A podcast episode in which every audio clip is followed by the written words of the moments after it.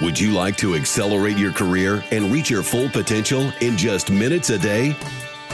Welcome to the LeadX Show with New York Times best-selling author and Inc. 500 entrepreneur Kevin Kruse.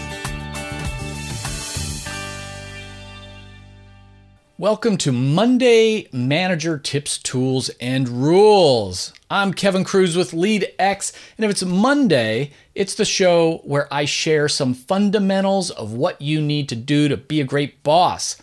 And before we start, remember tell all of your manager friends they can learn to be a great boss every day with our free video training at leadx.org and our free live webinars that we hold once or twice a week. The quote of the day this is from a Chinese proverb. The best time to plant a tree was 20 years ago. The second best time is now. Now, listen, I've got a problem with this quote actually. Here's the thing I like it in spirit. Like, look, just because something takes a long time doesn't mean you shouldn't do it. Like, sure, you should have done it 20 years ago, but let's do it now. But if 20 years was the best time to plant a tree, wouldn't the second best time be like 19 years ago? More specifically, 19 years and 364 days ago. The second best time is not now. it was a long, long time ago, but doing it now is better than tomorrow. I think I'm to have to update this Chinese proverb. So let's dive into today's training. It's the final episode where I'm to drive home the key points of how to give effective feedback. I'm beating this drum through three episodes because effective feedback is so important. It's what you do for your team members, it's not what you do to them. Effective feedback is just information about someone's behavior, which can improve their future performance. I like to say go big with your feedback. Behavior, impact, get agreement. Mention the behavior, it's not about the person. You always have to remember give feedback from a good place. You should always assume this is a good person with a bad behavior. And of course, half the feedback or whatever amount should be positive feedback. But you always want to make it about the behavior. You want to let them know why the behavior uh, is is being brought to their attention. It's because of the impact that it's having. And then you don't want to make this a lecture. The only way it's going to change behavior is if they agree, if you get agreement on what's going on and the impact that it's having. Now, in the last episode, we also talked about why don't managers give more feedback? And the common one, the one I struggled with was, you know, I don't want to, I'm non confrontational. I don't want to start a fight. I don't want to make people feel badly. I wanted to be liked at work, which is a whole separate problem. But, you know, my view changed when I realized people want feedback. The best players want a coach that's going to hold them accountable to being the best they can be. I talked about the Gallup research showing that even if all you did was give negative feedback, that engages people more than no feedback. No feedback is indifference. So once I understood that, it became much easier for me to have these, these conversations.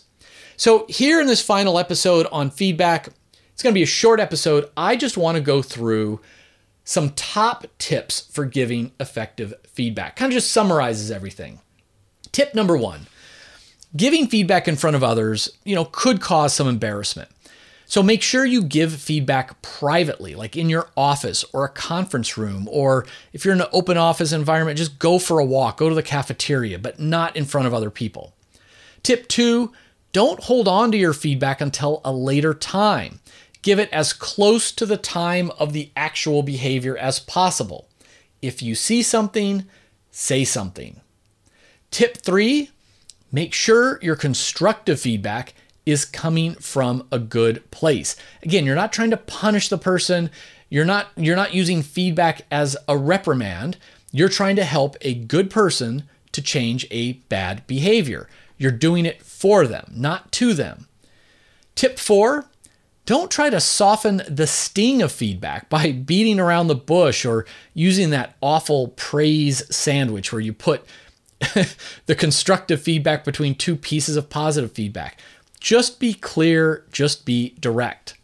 Tip five remember, focus on objective things like behaviors and standards. So you want to separate the person from their behavior. You know, you don't want to say stop being negative or you're a negative person. You want to point out the behaviors that lead you to view them as negative. Now, often people don't realize the like they know they'll admit to the behavior, but they don't understand why that's a problem. You know, maybe someone is uh, is an interrupter. You know, they interrupt other people all the time, and I think a lot of times people don't realize they're doing it. But other times people are like, well, so what? Like I'm I'm just aren't aren't we sparring? Aren't we debating?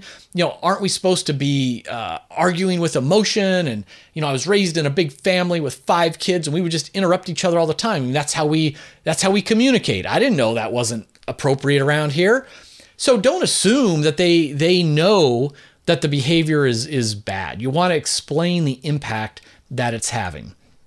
And then finally, you know, tip 7, final tip. Again, just telling someone to change rarely changes things. And as I'm always saying, what works in the office usually works at home, and what doesn't work in the office doesn't work at home. Wanting someone to change, telling someone to change, eh, they don't usually change. So the feedback should be a conversation. Make sure that they agree that the behavior happened.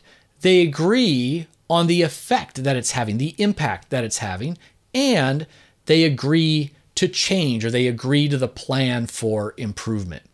Those are the seven tips.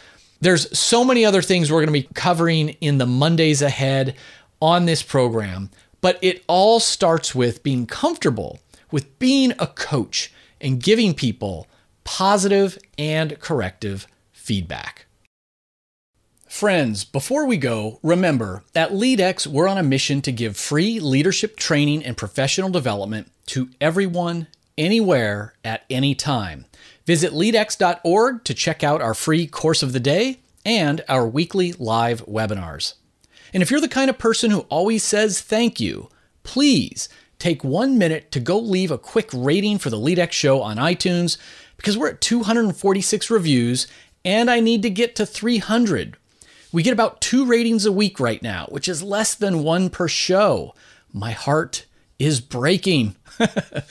but big thanks to the new reviews that did come in last month from people like M. Shahi, Annette Sky, Zintim69, Mike 071966, Stacy H331, Kaplan in Carolina, of course, Princess Rose Love, Megahe01, and Living with Intention. Thanks, guys, for taking that one minute, going on to iTunes, clicking some stars, and that subscribe button. Remember, until next time, leadership isn't a choice.